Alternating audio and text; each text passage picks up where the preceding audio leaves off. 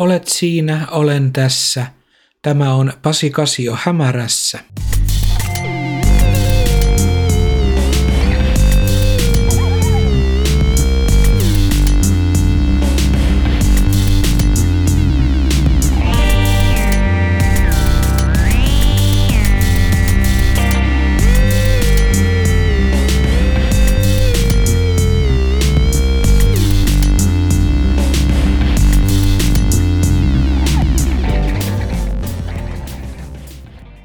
Must Repeat, jakso 21. Ei tarvi olla kauhean perehtynyt kulttuuriin, populaarikulttuuriin tai ihmisen sisäisiin liikkeisiin, jotta näkisi ja tajuaisi, että ihminen on olentona toistoa rakastava.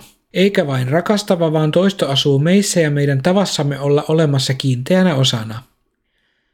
Kaikki perustuu toistolle ja uusiokäytölle. Hengitämme samaa ilmaa, syömme ruokamme, viljelemme lannoitettua maata, korjaamme sadon ja ruokimme lihatuotannon pian teurastettavat eläimet ja syömme ne sitten.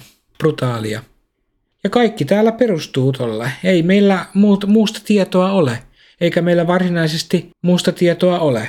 Olemme vankeja tässä todellisuudessa, toiston todellisuudessa.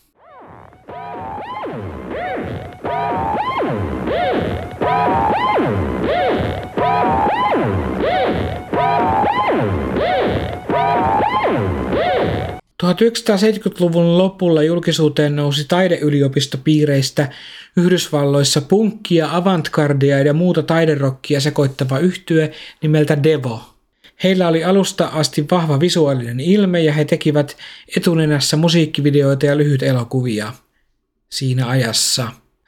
Tätä Devo-yhtyettä kiehtoi suuresti inhimillinen kehitys ja he lanseerasivatkin semmoisen osin leikkimielisen teorian siitä, että ihmiskunnan kehitys oli muuttunut bändin nimen mukaisesti de-evoluutioksi, devoluutioksi, käänteiseksi kehitykseksi että ihminen oli saavuttanut saavutettavissa olevan huippunsa ja että nyt suunta oli vain alaspäin epäkehitykseen. Devo oli todella tehokas heittelemään biiseihinsä ja musiikkivideoihinsa sloganeita, kuten sanat We must repeat, meidän täytyy toistaa.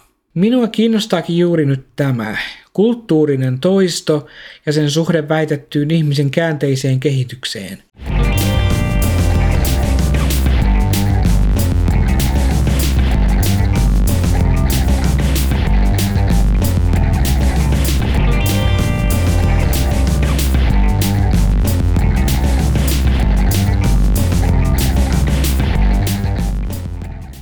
Popkulttuurihan on aina ollut omiaan ryöstöviljelemään, remiksaamaan, lainaamaan ja suoranaisesti röyhkeästi varastamaan eri asioita, muovaamaan niistä uusia kokonaisuuksia ja myymään sen sitten eteenpäin ihan uutena juttuna. Tässä ihan muutaman viikon sisällä mä oon joutunut pohtimaan näitä kysymyksiä, sillä mä olen aivan vastikään katsonut pari uutuuselokuvaa, jotka on nämä ajatukset tässä juuri nyt aktivoineet. Toinen on Netflixin originaalituotanto Texas Chainsaw Massacre, joka on elokuvasarjan yhdeksäs osa, ja eilen elokuvateatterissa katsomani The Batman, joka on ties mones, mones Batman-aiheinen elokuva. Molemmissa näissä käsiteltiin ja pyöriteltiin ihan tuttuja elementtejä, paikoin ihan tylsistyttävyyteenkin asti. Otetaan kuitenkin tässä ensiksi tämä Texas Chainsaw Massacre, eli TCM. Siinä joukko hipstereiksi tunnistettavia nuoria ajaa teksasilaiseen lähes täysin hylättyyn kaupunkiin, ja siellä hän heitä odottelee elokuvasarjan pahis Leatherface. Elokuvassa ei tuntunut olevan paljoakaan originellia sisältöä. Itse suoranaisesti vihasin oikeastaan kaikkia näyttelijöitä ja heidän suorituksiaan, mutta mä en tiedä, oliko tässä kuitenkin kyseessä vaan käsikirjoituksen puutteet.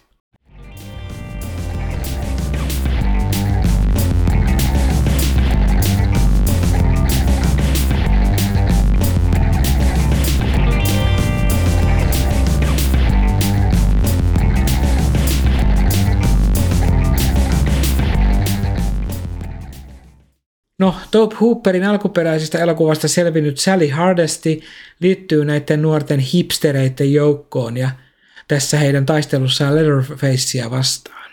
Tota, joo. Tässä kohtaa elokuva muuttui käytännössä Halloweeniksi. Siis toi Sally Hardestin hahmo oli aivan selkeä Laurie Strode ja Leatherface oli Michael Myers. Ja sen sijaan, että tämä uusi TCM olisi ottanut edes vähänkään raikasta lähestymistapaa tähän aiheeseen ja Ed Geinin rikoksiin pohjautuvaan mytologiaan, se kopioi perusmekanismit lähes yksi yhteen Halloween-elokuvista.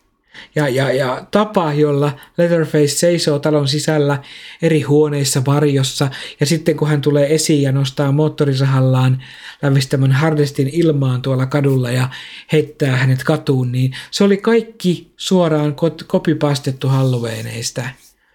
Ja siis aiemmin tämmöisestä jopa niin kuin, mä uskallan väittää, että jopa niin kuin sympaattisesta Leatherfacein hahmosta oli tähän elokuvaan ihan ilman mitään hyviä perusteita tehty tämmöinen säälimätön, brutaali, ultraväkivaltainen luonnonvoima kuin Michael Myersista tai vaikka Jason Voorheesista.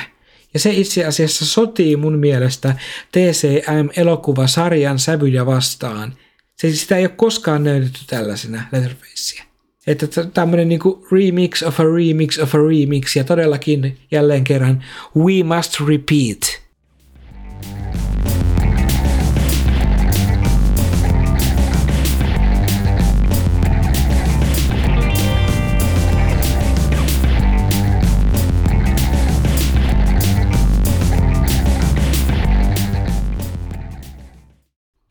mulla on ihan semmoinen pieni esoteerinen kutina vatsan pohjassa, että tämän elokuvan tekijät olisi saaneet paljon sykähdyttävämpää jälkeä aikaan, jos he olisi lähteneet liikkeelle jostakin muusta kuin Teksasiin ajavista nuorista. Ne elokuvat on jo nähty aivan liian monta kertaa. Esimerkkejä hieman onnistuneemmasta TCM-elokuvasta uskallan ja kehtaan lyödä pöytään – tämän muutama vuosi sitten tehdyn Leatherface-nimisen leffan. Ja kyllä, mä puhun tästä 2010-luvun Leatherfaceista, enkä siitä vuoden 93 osasta. Jostakin syystä siis tämä Netflix TCM tekijät oli vaan päätyneet ottaa ne kaikkein kliseisimmät troopit ja alkuperäisestä ja, ja yhdistämään ne muilta ryöstettyihin hahmoihin ja niiden toimintamekanismeihin. Ja näin ollen tuloksena oli kasa veristä paskaa. Mutta we must repeat.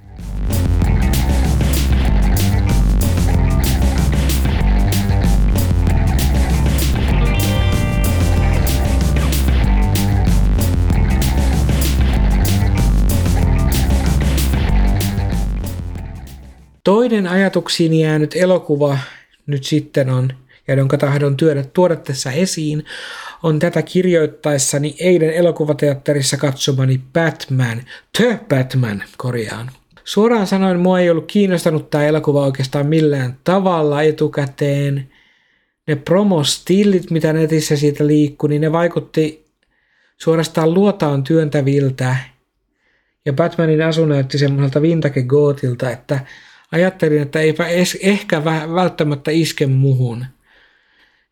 Ja tämän lisäksi mä pelkäsin tätä aivan liian yleistä ilmiötä näissä Hollywood-hötöissä, eli sitä, että jälleen kerran tulee elokuva, joka kertoo tällaisen legendaarisen sankarin tarinan alusta asti ja tekee kaikki perustemput ja niin edelleen, kunnes taas muutaman vuoden päästä jokin toinen tuotantoryhmä tekee jälleen saman elokuvan samoin temppuineen uusilla näyttelijöillä. Ja siis kun mä sanon, että mua vaivaa tämä kuinka kaikki alkoi ilmiö, niin mä tarkoitan sitä todella. Se on jotenkin todella perversin ja tyhmän tuntusta.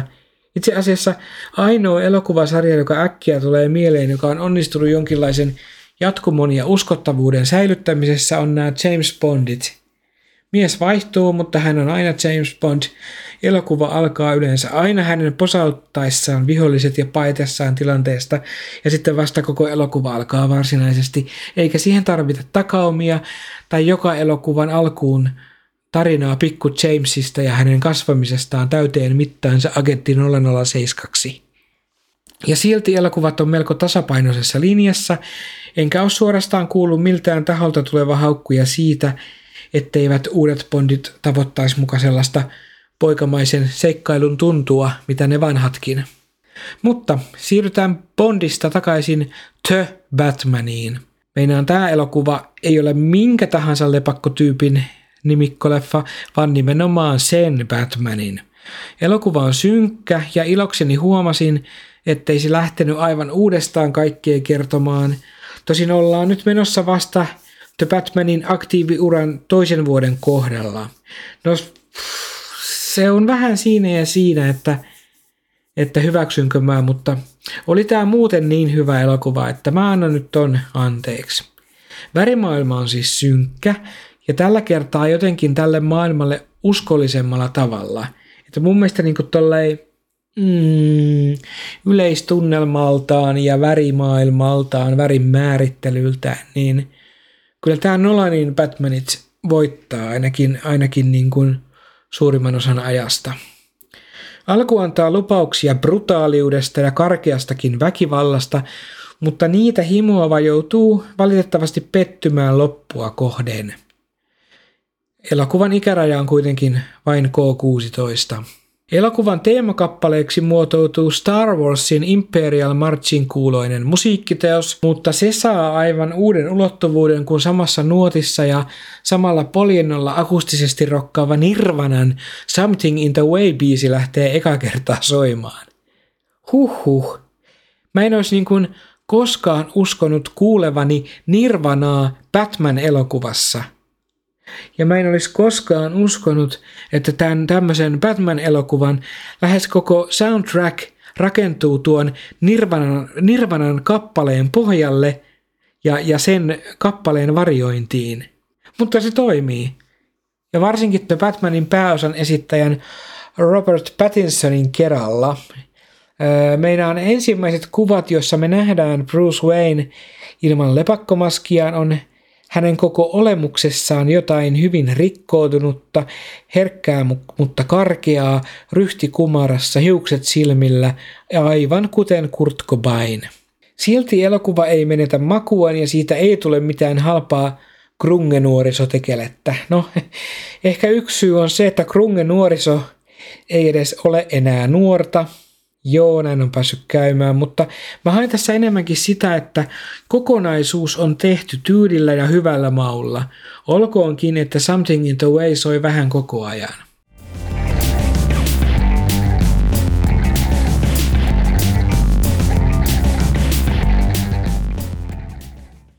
Mutta The Batman, The Batman on tyylitajuinen.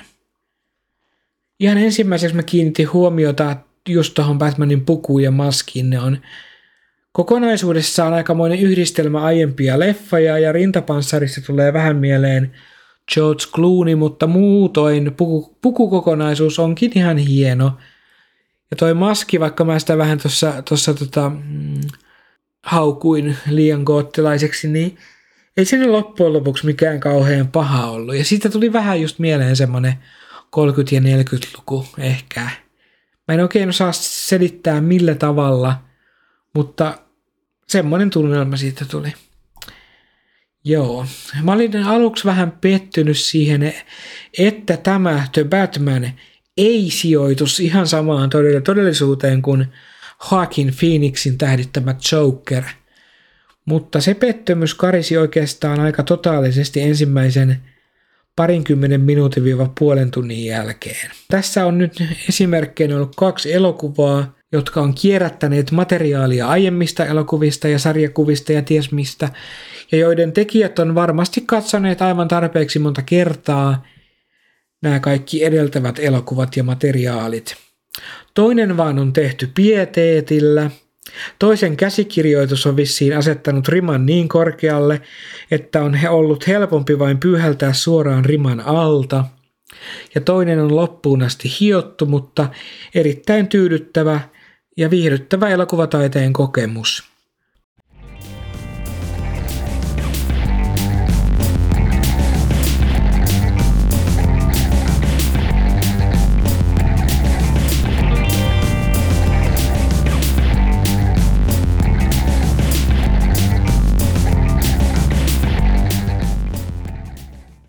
Mutta siis tätä toistoa, siis mä tavallaan niin kuin näkisin, enkä mitenkään tavallaankaan, vaan tämä on ihan totta, että siis äh, toisto on elämässämme kulttuurissamme kaikessa kytkeytyy myös laajemmin semmoinen kierrätyksen aspekti. Siis nimittäin niin kuin, mikään hän ei ole uutta. Mikään ei ole syntynyt tyhjästä ja mitään ei voi tehdä tyhjästä. Ja vaikka tiedän, että tämä saattaa nyt kuulostaa ihan vitun kornilta ja kliseiseltä, niin me elämme rajallisessa maailmassa, rajallisessa tilassa. Puhun nyt maapallosta, puhun maailmasta, en puhu universumista, vaan ihan tästä näin kotiplaneetasta. Se on rajallinen tila, rajalliset resurssit. Meillä on koko ajan tässä ne resurssit ja uusina markkinoituja asioita saadaan vaan ja ainoastaan yksinkertaisesti muokkaamalla, muovaamalla, kaivamalla, louhimalla, valaamalla, veistämällä, hiomalla näitä asioita. Eli välillä yhdistellään ja välillä vähennetään jotain, mutta kaikki ne resurssit, ne on täällä ja nyt tässä. Ja vaikka siis mä en niin kuin kristinuskoa kannatakaan oikein millään tasolla, niin, niin ainakin tämä heidän niin kuin amerikkalaisissa elokuvissa usein käyttämä lausahdus hautajaisten yhteydessä, että maasta sinä olet tullut ja maaksi sinä olet taas tuleva, niin se on mun mielestä erittäin paikallaan kuvatessaan koko tätä meidän olemassaolon luonnetta ja, ja, ja, ja myös niin kuin meidän kulttuuria, koska meidän kulttuuri, popkulttuuri, kaikki, roskakulttuuri, kaikki on osa – tätä meidän luontoa, tätä meidän ihmisyyttä. Ja tota, ihminen kaivetaan ulos maailmaan, kun se syntyy. Ihminen syö, ihminen juo, ihminen paskantaa.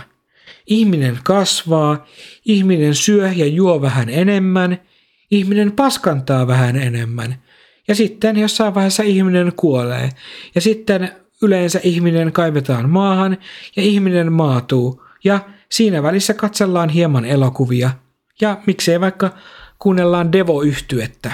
Joten we must repeat.